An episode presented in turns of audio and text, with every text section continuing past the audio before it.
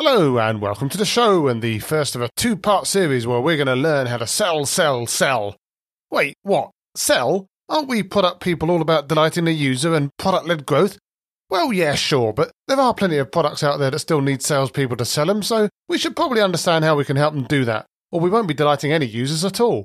Speaking of delighting, I challenge you to head over to onenightinproduct.com after this, where you can find interviews with your favourite thought leaders and some up and coming stars in and around product management. You can sign up to the mailing list or subscribe on your favourite podcast app to make sure you're never undelighted again. So, this episode's for closers. If you want to find out why your biggest competitor isn't a competitor at all, stay with us on One Night in Product.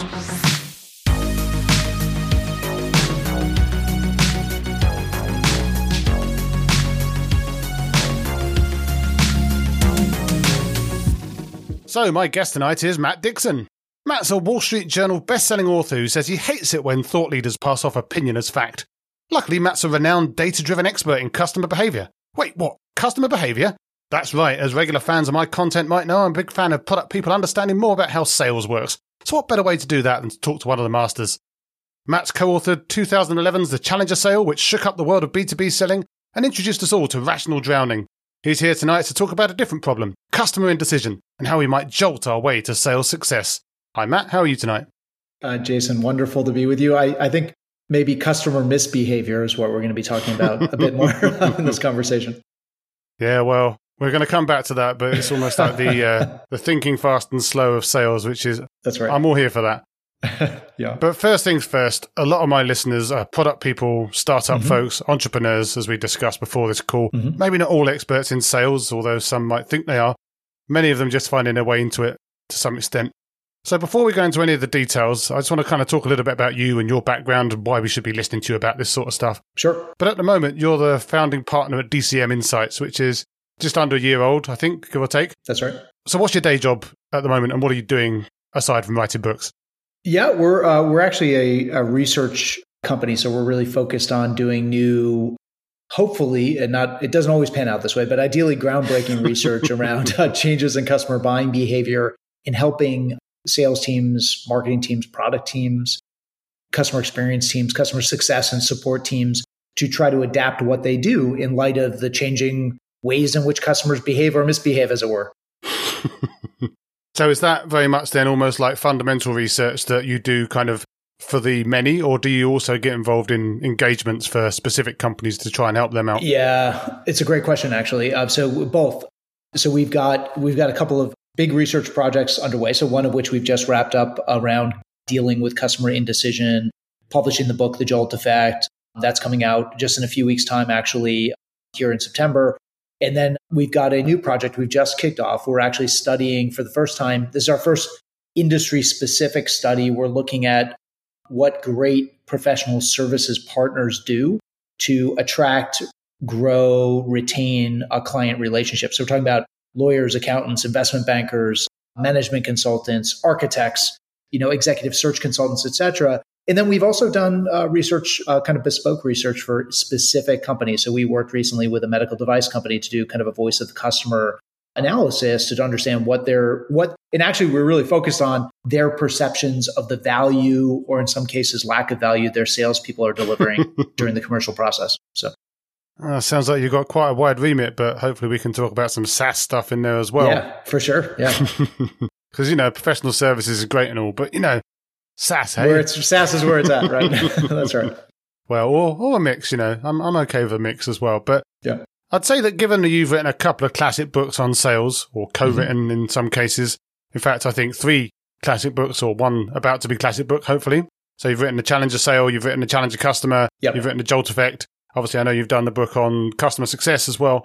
Mm-hmm. And you could argue that these books, it wouldn't even be much of an argument, I guess, that these books are foundational reading for B2B sales teams. But I was curious, based on a quick scan through your professional background, whether you've ever been like the Glengarry Glen Ross style hard bitten salesman trying to trying to make ends meet, selling deal to deal, making your quota, or have you always been more of a consultant research type that's been trying to help people at scale? Yeah, I, uh, to be very clear, I, have never been uh, a salesperson, uh, which is I actually think you know what makes our perspective a bit unique. I mean, you can pick up any number of, of wonderful books written by people who've been salespeople, very successful salespeople, led successful sales teams or organizations.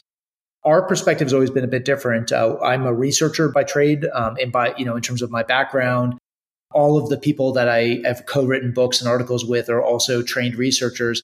And what we try to bring is sort of a an outsider's perspective on on this question of you know what do best salespeople do differently? What you know, yeah. how are they adapting to changes in customer buying behavior? We bring data plus kind of storytelling, social science research to bear, and every once in a while we find a you know very counterintuitive not always right sometimes what we find is confirmatory but sometimes what we find like in, in some of the books you mentioned ends up being really surprising to people but i think what we're always careful to say is, you know, we're talking about Challenger, I think, a bit here and Jolt Effect. Oh, but yeah. we didn't invent any of this stuff, right? These are these are things that best, very gifted and talented salespeople were or had already figured out on their own.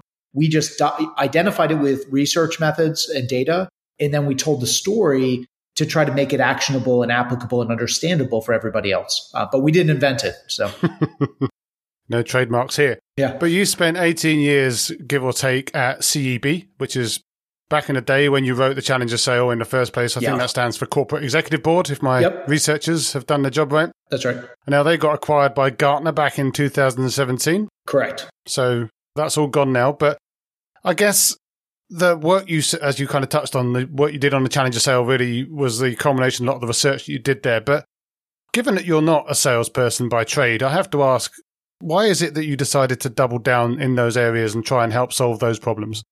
I that's a really good question. I, I think it's for lack of a better explanation, it's fun. And, and I think I think there's a real lack of you know, if we're if we're honest, there's a lack of real data-based research that's been done in sales and I would argue in customer experience, customer success, customer support as well. I think what what has filled the void when there's a lack of research. So you look at finance, you look at marketing, you look at HR, you look at procurement, supply chain management. There is a lot of, I mean, there are academic journals devoted to these disciplines. There's a mountain of research around marketing, but there's a real lack of hard hitting data-based research around sales or around customer experience. But what fills the void is a lot of personal opinion and conventional wisdom. And, and I think, you know, we tend to then convince ourselves of these things and they become sort of woven into the fabric of, of how we sell or how we manage our sellers or how we manage our teams. Or how we run our call center or in, you know how we think about what customers want in terms of customer experience. That's what makes it so fun is when you study some of these pillars of conventional wisdom with data you actually find out that some of them are actually flawed. They feel good but they're actually not they don't stand the test of data if that makes sense. No absolutely. I think you know as a product guy myself having data to back up your assertions or hypotheses or also to, as you say, kind of disprove them, I think it can be really helpful because, you know, if you're yeah. going in there trying to disprove them and you still prove them, then you know you've got something, right? Yeah. But you've touched on it a little bit, of course, that there's a lot of opinion based kind of raw meat salespeople out there that are just sort of, you know, going off of adrenaline and doing that whole kind of, uh, you know, hard bitten salesperson thing. Do you feel that there's been any pushback on any of the stuff that you've written by some of those people or maybe just the sales community in general because they are kind of a bit more instinctive and less data backed historically, and they kind of look at you as this almost outsider that's come in and said, do it all like this, or that this is the best way to do it. And they're like, well, right. But hey, hang on a minute. This guy's never sold a thing in his life. Yeah, uh, no, hundred percent. And in fact, I, I think you're I think you're quite right. It, and it comes from all corners. It's not just the hard bitten salesperson, the lifelong salesperson. It's you know it's the the sales trainer the consultant who's out there who's been who's actually whose livelihood and whose product and solution is based on something that we're saying is actually flawed or is is based yeah. on assumption and conventional wisdom so what i found with challenger is the world kind of divided into a couple of the, the sales world, or at least the people who read it. That half the world loved it and said, now I know what explains why this person is really successful or why the way I've sold has actually really worked for me or in some cases, the entrepreneur or the startup founder, for instance. You will talk about Challenger in a little bit more detail, but but I think when they read that book, they say, "Boy, this is how I built this business. I went out there and I challenged and I because you have to when you're starting a new business, right? There's no yeah. Sometimes you're dislodging an incumbent, and sometimes you are creating a you've got to carve out budget for something that the customer had no idea they even needed before, right? So you yeah. the only way you can be successful is by challenging and what frustrates entrepreneurs and founders is that as they scale the sales team, they find that the people they bring on, it kind of they lose their mojo a bit, and now they're just talking about feeds and speeds and features and benefits, and they they've lost what made what got put the company on the map. And so founder it speaks to founders. But so then there's the other half of the world who totally hate it, right? who hate everything it stands for. But what's interesting about that, and I think there's a little bit of like an Escher drawing in here somewhere where one hand is drawing the other, is what's so interesting about that is when you push the argument to that level where half the world violently agrees and half the world violently disagrees, everybody wants to talk about it. And it creates a lot of debates. And so for us, at least, as we were building a business and we were trying to make a name for ourselves, what we found so interesting is that we got called into lots of discussions where people were just sharpening their knives, ready to, you know, they wanted to hear us talk about it, but they, they knew they disagreed. And then other people who were like, yes, finally somebody's codified what, what it is I know my bestsellers do. But there were lots of wonderful conversations on both sides of those that were had uh, in the ensuing years. Oh, sounds good. Also, any publicity is good publicity, right? That's right. Should write a marketing book next. Yeah. Now, I've read it twice in my time, and it's sitting proudly behind me on my bookshelf, although no one can see that because this is an audio podcast, but you'll have to trust me there. I put it yeah. there for. I can see it. There it is. So, oh, th- oh, this old thing? That just happened to be there. But for everyone else's benefit and those who haven't read it yet, what is the core hypothesis of the Challenger sale? Yeah. So I, what I do, Jason, is maybe take even a step back and say, you know, what got us to the mm-hmm. to even study this. So, yep. you know, uh, I think for if I were to over the grand kind of arc of sales history, at least in the last thirty or forty years, B two B salespeople have grown up in a world where they've been taught to be good solution sellers, and what that means at its core is going in and asking, finding out what's keeping your customer up at night, and then prescribing a solution that might address what's keeping them up at night. It's all about asking great questions, diagnosing needs, etc.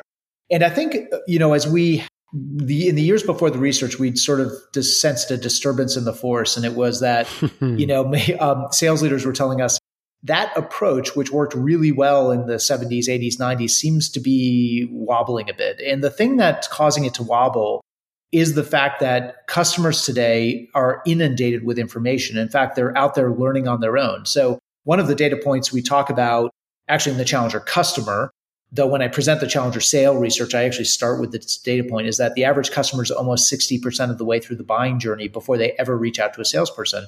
So gone are the days where the customer has no idea what they need and and you can go in and ask them what's keeping them up at night and then talk about your feeds and speeds and do your demo and so on and so forth the customer today has already figured out what's keeping them up at night. They've already researched competitors out there, vendors and suppliers they could work with. They've created a short list. They've even probably figured out about how much this is going to cost them.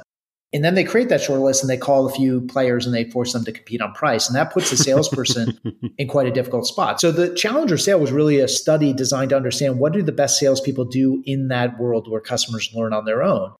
And the big takeaway was this is that in the first go round, we collected data on about 6,000 B2B salespeople across industry, including many in, in SaaS and in uh, the high tech sector. And that data set later expanded into uh, roughly a quarter million salespeople around the world. And what we found is down to the very last person, each salesperson could be placed statistically into one of five different selling profiles or, or approaches. So you've got hard workers who are very focused on kind of throughput and, and volume of opportunities and just working the numbers, right? They treat sales like a factory floor. You've got challengers who are kind of like the debaters on the team, right? They've got a, a, a, point of view and they're not afraid to use that point of view to push the customer a bit out, not physically, but push them a bit uh, intellectually outside their not comfort zone. Right. That's right. You, as if you could even do that, right? now.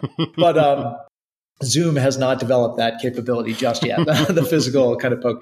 So push the customer intellectually to bring new ideas about how to make money, how to save money, how to mitigate risk, things that the customer hadn't even thought of before. You've got your relationship builders. Relationship builders are the classic needs diagnosis rep. Come in, find out what's keeping the customer up at night, advocate for that customer, respond and react to whatever they they ask for. You've got your lone wolves. Your lone wolves are kind of like the prima donnas of the sales organization. They they um, they don't use your marketing collateral. They sell product features that don't yet exist. They sell things your oh, company just doesn't even make it. Yeah, you, you know these people, right? They ask for forgiveness instead of permission. No, they don't even ask for forgiveness. Come on. Yeah, that's right. But well, in, in, in most companies, if we're frank, except in regulated businesses, if they kill their number, they're allowed to get away with that. Yeah, one hundred percent. And then the last uh, profile was the problem solver. Uh, the problem solver is kind of like a, a customer success or customer support person, but in salesperson's clothing. So more more interested in post deal execution and making sure the customer is quite happy with what they purchased, which customers love, but but sales managers can't stand because they want them to hand that off to the the the CS team or to the the implementation team. Yeah. So when we look at that, so five profiles academically interesting, but we look at this and we overlay performance. What we found was two things. The first thing we found is that when you look at performance across the board, there are basically, if you look at average performers, there's even representation across all five of those profiles. But when you look at high performers, so the top 20% of sellers, challengers win by a mile. So, or I should say a kilometer since we're, um, you're, you're in London. No, so, we do miles. We do miles. Okay, fine. Especially after Brexit. That's all safe for another generation. That's right. so they win by a wide margin. Uh, and it's, it's actually, I think what we found is that challengers were 39% of high performers. The bigger surprise was this, though, was not so much that the challengers win, it was that the relationship builders, the people who sell exactly the way we've been telling people to sell, go in and find out what's keeping that customer up at night, finish dead last. Only 7% of high performers fell into that relationship builder profile. And actually, when we look at as sales become more complex, as solutions and offerings become more sophisticated, that spread grows even more.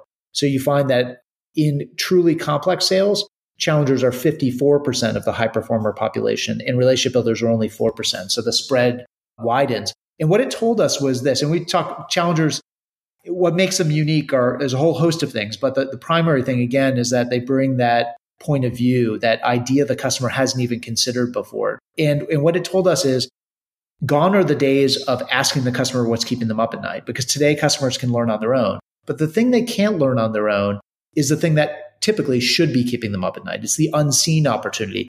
And that's what the challenger's leading with that thought provoking, counterintuitive, frame breaking idea that gets the customer, importantly, not just to think differently about my product and my company, but to think differently about themselves. And so that's what that's what challengers do really well.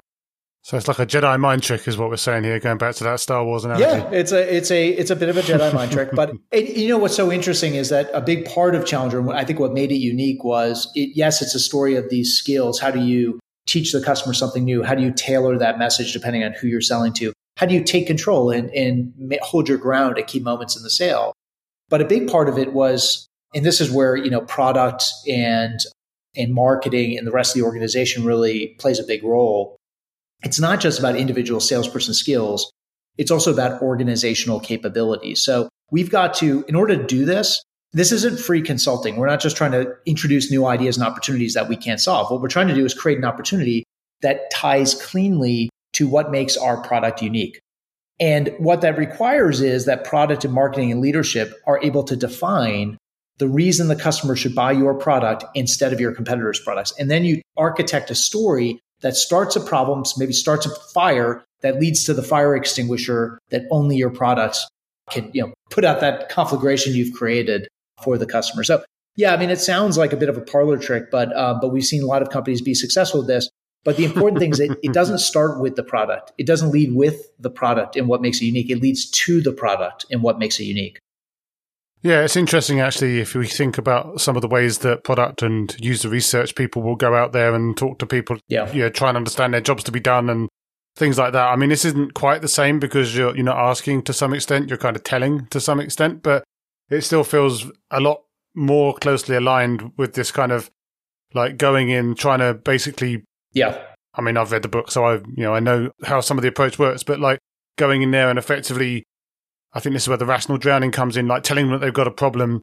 Yeah. And then like leading them to really think that they should care about this. And then, and then at the last, you know, the kind of little, the little punch at the end to say, oh, by the way, our solution is the best thing to do that. And like really leading with their problems or their unknown problems and trying to just differentiate yourself, which feels yeah really super aligned with product in many ways. A hundred percent. And, and actually I would, I would, I think that things like, you know, really understanding how do your best customers use your product now? So if you think about my last job before I started my own company, I worked at a, a SaaS company for about four years. And, you know, one of the things as we were trying to establish product market fit was really, and we had a handful of customers, you know, who were keeping us afloat and paying the bills and, and giving us that brag sheet of logos we could take to go raise money. Oh, there you go. Classic. Yeah. We spent a lot of time trying to understand why do these people love the product so much? You know, because we had built a lot of things that we thought were really cool But what was so interesting is we sit down and understand the job to be done, understand what where do they see the value, where do they, and we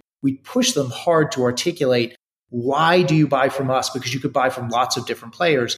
And those nuggets, those those became the key, you know, differentiators that were unique, defensible, credible, valuable, and those were the things that we were leading to. So once we define that, which is the hardest part, the rest of it kind of the, the second question I think you ask yourself is what would have to be true for the customer in order for them to want to pay for what makes your product unique? So you've got to then create that need or opportunity.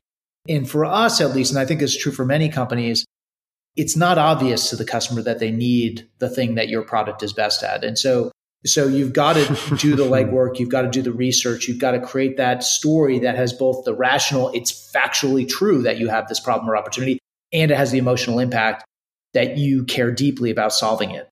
And so, you know, that that is the core of a challenger approach. And, and you can't really answer that question.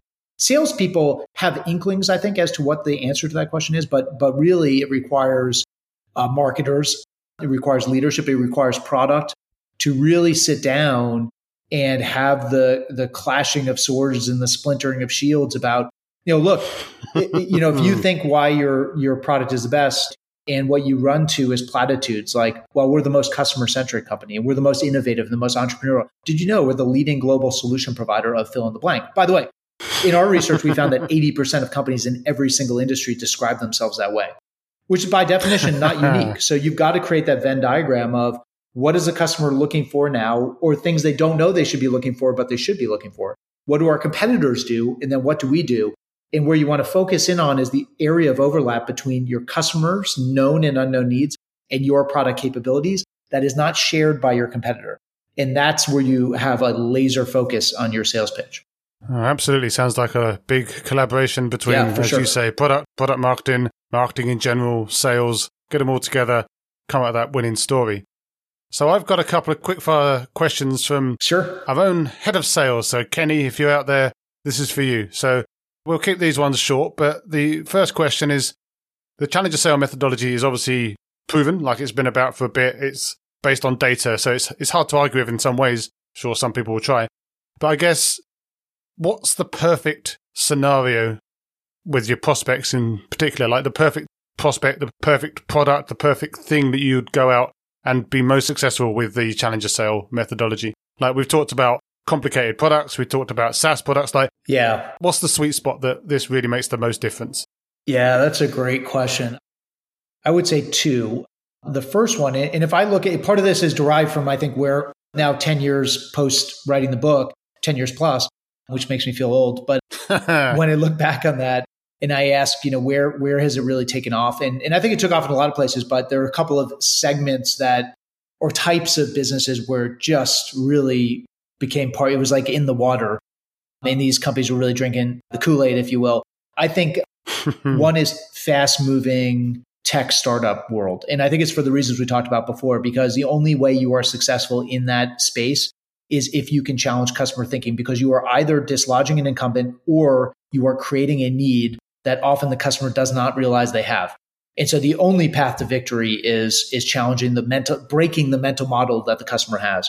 I think the other area where I've seen this is actually, let me, I'll throw out a third. Uh, the second one I think is in commoditized uh, spaces. So we see a lot of companies that really struggle, you know, commercial lending where it's the interest rate one bank charges is the same as everyone else, right?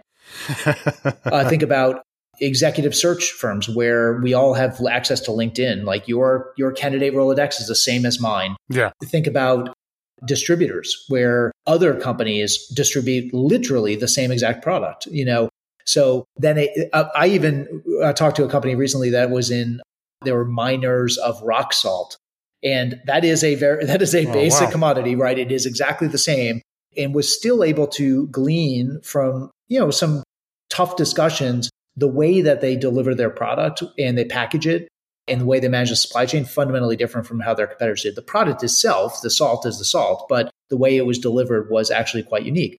So I think that's a second one. And the third one I would probably say is complex sales. You know, so if we're talking about whether it's, you know, med devices, sophisticated, you know, manufacturing, robotics, things like that, long cycle uh, construction is another one, long cycle sales. that challenger approach really does resonate with those types of companies. Sounds good. Well, let's make sure those people buy the book. Second quick fire question What aspects of the book do you find most difficult to land with sales teams? Gosh, um, I think the hardest one probably is that, and this is again to go back to the organizational role in getting Challenger right. If you've got nothing insightful to share, uh, if you don't have a real data-based story that creates that rational drowning, that emotional impact that leads to your solution, if you don't have what we call commercial insight, then you're not challenging, you're just annoying. You know, because you, you have a lot of salespeople who go out there and think that after reading it, well, I should just go out and tell my customers they're doing it wrong. And if you've got nothing to replace that with, if you don't have a better insight, then again, you're just aggravating your customers, and that's a recipe for disaster. so I, I, think that's the hardest part, actually. I think the probably the second thing for salespeople is it can feel uncomfortable, right, for them, especially if they grew up as kind of relationship builders. Everyone wants their customer to smile and nod and love them and and be and they want, you know, they love the happy ears of, you know, a great sales conversation. and so it can feel uncomfortable to go in and have the create what we call constructive tension in the dialogue with the customer. So getting salespeople comfortable with that and understanding that that's actually, it, even though it's counterintuitive, that's actually what your customer's looking for. That's the value they see in your interactions is your ability to change the way they think and to challenge them. We've done thousands of interviews with customers, everyone from C level executives to board chairs and board members down to middle managers. And almost to a person, they say, the thing that salespeople and suppliers and vendors don't understand is that I see them as a window into the outside world for me. They're going to meet with more people like me in a week than I'm going to meet with in a year. So don't ask me what's keeping me up at night. Tell me what should be keeping me up at night. Bring that, challenge my thinking. They're desperate for that. Uh, sounds good. And again, great advice for the first part of the sale. But the Challenger sale talked about owning the conversation and doing some of the stuff you just said. But there's another second part of the conversation that we should be talking about now. And this is about yeah. your new book, The Jolt Effect, which is talking a lot more about not so much owning a conversation, but how most sales deals are lost not to a competitor or to an alternative solution, but basically to no decision at all. No decision. That's right. Yeah. Which obviously is for a product person really disappointing because us product people yeah. are sitting there saying, well, you know, yeah, we solved this problem the best, or we got the best features, or we've got the best this, or the best. How could that. you do nothing? It's exactly. So like, what do you mean? And yeah, this starts me thinking about some of the work that people like April Dunford have done around positioning work yeah. and like, yeah. yeah, how there's always either just Excel that they can use or get an intern to do it or something like that. Yeah. But ultimately, in the book, you're saying that this no decision problem is a huge problem, a massive problem yeah. for the salespeople. You're not too far off, actually, uh, Jason. I would say it is for the average company, it is most. We found it was anywhere between 40 and 60% of all deals are lost to no decision. So, not to the customer buying from a competitor but from the customer just doing nothing. Now, you know, what's interesting is, and to be clear, these are customers who go through the entire, typically the entire sales process, eating up valuable seller time, yeah. product team member time, engineering time, customer success time, executive sponsor time, solutions engineers, the whole clown car of, of supporting staff who help us try to sell deals. And that's to say nothing of all the customer's own time yeah. and that of their colleagues and, and, you know, their legal department, their procurement department, their finance people, everyone who gets involved, right? It is a massive dead weight loss, not just for us, but for our customers as well. And the conventional wisdom out, out there has always been that, you know, if the customer starts to show signs of, of winding up in that wasteland of no decision, they start to, you know, uh, demonstrate some, if you will, some cold feet kind of tendencies. They waver and they waffle and they backpedal and they hem and haw and they straddle the fence and they start to talk themselves out of what seemed so clear to them early on the conventional wisdom is the only reason that that could be happening is you haven't beaten the customer's status quo bias, right? So either they believe that what they do today is good enough, or they are not convinced that your solution is a more compelling alternative. Or it could be, I think the status quo stinks. I think your solution is way superior, but getting from A to B is going to be a monumental task for us. And life is too short. We have other priorities. It's not, as we say, the juice is not worth the squeeze. Yeah. But it's got to be for one of those reasons, right? You have not defeated or beaten the customer status quo. And so, what most salespeople do in our data, we found that it was 73% of the time. Salespeople, when they see that customer start to waver, they break out their beat the status quo playbook and they hammer the customer. And so, it, it comes across in two different ways. So, the first way is more of the carrot approach. So they they start talking up the rosy projections and look at how wonderful things will be when you buy our solution. You must not have missed. You must have missed in the demo this particular benefit. Did I? Let me tell you again how much how awesome this is. And so when the customer is not swayed by the rosy projections and the the rearticulation of features and benefits and ROI, we put away the carrot and we break out the stick. So that's the FUD approach, like fear, uncertainty, and doubt. And so what we're trying to do in that moment is demonstrate for the customer the cost of their inaction. So these problems, you know, Jason, are not going to solve themselves. And remember, you told me that your employees, your team hates you for making them use that homegrown product you guys have. You really do need to get them on a modern system that, you know, we try to create that burning platform that the customer has no choice but to abandon. But what surprised us is that 84% of the time when salespeople do that, they actually make the situation worse, not better. So they make it more likely the customer actually does nothing. And that was a kind of stumped us uh, eh, because it, the first question we asked was, well, clearly the best salespeople must be doing something differently to beat the status quo. Maybe Challenger or whatever approach you're using is not resonating in the same way. And so that we got to do something to break the vice grip that the status quo has on our customer's mind, right? The gravitational pull of the status quo. But when we, we dug into the data and we realized it wasn't really that, it was that we were asking the wrong question. The, the better question to ask is what would motivate somebody to do nothing? And when you ask that question, what you find is that no decision losses, contrary to conventional wisdom, we've all, every salesperson worth their salt has been told for years and years and years by their manager and their leader if the customer gets cold feet, you have not beaten the status quo. So we, again, we use the carrot and stick approach to try to do that. But what we didn't realize until we dug into data is that that is only one of two possible reasons a deal can be lost to no decision. Now, to be clear, 44% of no decision losses are attributable to the fact that the customer either thinks their status quo is good enough or they don't believe your solution is more compelling. Uh, it's not or it's not worth the change journey. But 56% of the time, it's not because they prefer the status quo, it's because they're actually indecisive about changing it. Now, those two things probably sound to listeners as one and the same, but I'll peel back the, the onion one more layer and explain why they're not. Indecision is a function, it turns out, of three things.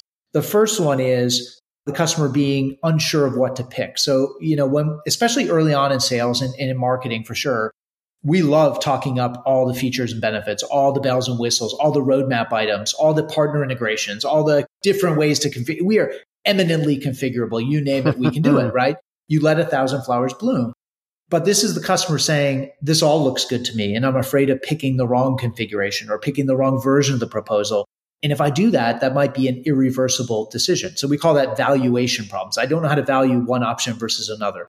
The second one is a lack of information. So this is the ironic state of mind the customer has in a world where they're swimming in information. They're feeling like it must be the next white paper that I, I will read that will have all of the answers. Oh, it'll tell me where all the bodies are buried and all the pitfalls are. And I cannot move forward until I do more homework, I do more research. And then the third source of indecision we call outcome uncertainty. Outcome uncertainty is the customer feeling like they have no assurance of success. They may agree that the ROI projections are believable. They may give you credit for the fact that your reference customers love you and those success stories and those case profiles look awesome and they're very similar companies achieving phenomenal results with your platform. But what if it doesn't work out for us? And if it doesn't work out and this whole thing goes sideways, somebody's head is going to roll and it's usually the person whose name is on the contract and that's me right? So i have no you are asking me to take a leap of faith here and i have no guarantee this is going to work out. Now if you think about those three things i don't know what to choose i haven't done enough homework or i might be left holding the bag with no assurance of success. The status quo does not make an appearance in that list of indecision drivers and so it can easily be that you have a customer who commits to the fact that the status quo is suboptimal that your solution is far is the best option in the market and that the change is worth it but nevertheless can still be worried they're going to pick the wrong configuration. They maybe haven't done enough research and they have no assurance of success. And so we go back and we treat every indecisive customer like a nail and we just hammer them all day long with our status quo playbook. That's why, more often than not, if the customer's not struggling with status quo bias and preference for the status quo, that approach really backfires. And it just adds more for the customer to be worried about and concerned about, leading to far worse outcomes for the salesperson. Yeah, I mean, there's obviously a lot there, and we probably need a couple of different episodes to go through yeah, everything, yeah. every single facet of that. But obviously, the book, which people will be able to buy soon, I think uh, 20th of September or something that's coming out. Yeah. Talks about the JOLT methodology, which actually stands yes. for four things. And again, yep. we're not going to be able to go through them all now, but just to kind of call them out, the, the J stands for judging the level of customer indecision. Yep. So trying to work out how indecisive they are. Yep. The O stands for offering a recommendation. So making sure you're reducing the choice that Yes. the choices that they have, kind of touching on some of the things that you've just said. You've got L limiting the exploration. So making sure that you're not giving them time to try and just keep trying to work out that next thing. Yep. And then there's T taking a risk off the table. So trying to de risk it, remove fear, and make sure that they feel that it's a safe enough bet that they can stake their reputation on it. So Yeah, said said by the way far more eloquently and succinctly than I would have. So um, you are you are going to be uh, my co-host or co-pilot on future podcasts. So uh, well done. there you go. I, I, I would uh, I would uh, actually l- let me summarize. So you use a good walkthrough there and what what those four behaviors are. You know, we like it because it's it's memorable, but it also speaks to what's happening here, right? Our customers stuck. Yeah. They're stuck wrapped around the axle with their own indecision. What we've got to do is jolt them into action. And that's how we do it, is those four things you talked about. Now, if I were to summarize at the highest level, what it tells us is that in sales, remember, 44% of our no decision losses are because, in fact, you have not beaten the status quo. So you need a playbook for beating the status quo. I would argue Challenger is one of those playbooks, right? It is about showing the customer the pain of same and how it's worse than the pain of change and, and getting them to commit and express their intent to move forward. But once we do that, what stops occupying the customer is their preference for the status quo. And what starts occupying them is their fear of failure. Yeah. That they might be making a big mistake. And so that is where indecision is rooted. And so we need a second playbook for overcoming customer indecision. And the difference between those two is this that beating the status quo is all about dialing up the fear of not purchasing. How do you show the customer the cost of their inaction? How do you create that burning platform, right? But overcoming indecision is totally different. It's actually about dialing down the fear of purchasing, right? Yeah. Because what they're now worried about is not whether to change. What they're now worried about is making a mistake. And it's not just that they might get fired. That's extreme, of course. It could just be as simple as being made to look like a fool or everyone snickering about how you spent a lot of the company's money and you didn't do enough homework or you, you picked configuration A and it really should have been B. And boy, we over invested in the solution. Nobody's using the platform. You know, these are things that people get really worried about because these are reputational fears. And as we talk about in the book, nobody ever got fired for maintaining the status quo, but lots of people do get fired or at least lose face when they try to change it and it backfires. And that's what people get hung up on. And this has a really powerful hold on us as customers. In fact, I would tell you the fear of missing out pales in comparison to the customer's fear of messing up. They are okay with missing out, but they are not okay with messing up. And so we've got to get them comfortable that they are making a great decision, choosing the right configuration. They've done plenty of homework. They're in good hands with you as a trusted advisor. And they're not jumping off a cliff without a net. We've got their backs. We're there to get those returns that we promised. They're going to look like a hero, not like a fool. well, not anymore like a fool anyway. That's right. That's right. we won't make it worse. the rest of it's on you. right. But I think it's really interesting. There's so much, again, we could probably fill multiple episodes with this, but Yeah. there's so much there around, kind of touched on it earlier, the kind of thinking fast and slow type, all the different cognitive Yeah. biases that are kind of underpinning these decisions. And I think one of the things that I've found from both books, of course, and I don't want to blow too much smoke up anywhere, but like it's, it's really good to see that kind of real academic background going into it because Yeah. it makes you start to feel that there's actually something there rather than that just someone had some success with some random approach that they tried a few random times and just happened upon something like it just Correct. seems Yeah. to touch so much on so many of the things that get called out by these books about behavioral psychology and all of that. So it's really interesting. Yeah, it's you know we tried to a lot of the findings, you know, whether it's in Challenger or, or Effortless Experience or, or um, the new book, a lot of the findings are are surprising to us as researchers, not what we expected, and it gives us confidence. To your point, that they can be explained through by people much smarter than we are. 30, 40, 50 years of social science, cognitive psychology, behavioral economics. Yeah. And so we delve deeply into that stuff. And the new book is is no different. It's got a ton of that that we brought to bear. Now, my co-author Ted McKenna and I have probably read about 30 years of social science research, which I won't wish on any of your listeners. However, we did summarize the key points and what are for, as a salesperson, as a as a product person, as a member of the commercial leadership team, what is it that you need to know from this research that helps explain why what we found is not an aberration, but is in fact rooted in real human behavior. No, absolutely. All right. So I work in a product team. Yep. Know, we're responsible for building the product. I work very closely with the commercial team at my company. How can I help them with the Jolt approach? Yeah. Like, how can I help them remove customer indecision from my side? Like, is there anything I can do to help them along the way with that? Absolutely. There's a role for the organization on, on each of those behaviors. But I think the one where product, I mean, certainly not the only one, but I would say the one where product really has a key role to play is in that O, offering the recommendation. So this is about narrowing up the choice set. Now, keep in mind, is product people, and I'm, I'm a product person by trade as well. Yep. And I I love a robust roadmap and I love the, the I love the optionality. I love the eminent configurability. But these options are create a double-edged sword. So they really feel good early on. Like no customer wants to talk to a vendor that has a one size fits all solution. They love that when they engage, you know, go to our website, read our white papers, maybe attend a webinar, or they're in a drip campaign, or even when they have those early demos and conversations with salespeople, let a thousand flowers bloom. Make the customer feel like we can tailor this to them, to their specific needs. But at some point, what was attractive early on ends up creating consternation later on because it all looks good to the customer. And so, as product leaders, what we need to do is help our salespeople understand that there are a certain set of configurations that we know, depending on maybe different ICPs or use cases or, or needs based segments, that really, really ring the bell for our customers. Now, how do we set those up and how do we guide our customers from a thousand options down to maybe three configurations? And then use the Goldilocks principle to steer them to the one that we know they're going to be happy. And then the role of the salesperson is not just to present that, but to put their personal seal of approval on it. You know, in my experience working with lots of customers just like you, this is the configuration that our customers love and they get tons of value out of it. And by the way, if your needs change later, we can grow and expand with those changing needs. Don't worry about it. But let's pick this one and let's go because you're not making a bad choice. We here, in fact, you're making a great choice. But getting to that narrow set of options is something that product really needs to help salespeople with. And, and a lot of that, as we talked about before, is built back from what do our best customers, how do they use the product, right? How have they configured it? What are they using it for? Sometimes those are surprising things to us, right? Not what we designed the product to do. But when we can package those into kind of a happy meal or a pre-configured option, it makes the job of selling and narrowing up that choice set a lot easier for the salesperson. Uh, absolutely. Excellent advice there. And I'm assuming that the Goldilocks principle doesn't involve sending any bears around if they don't buy as well. No, no bears.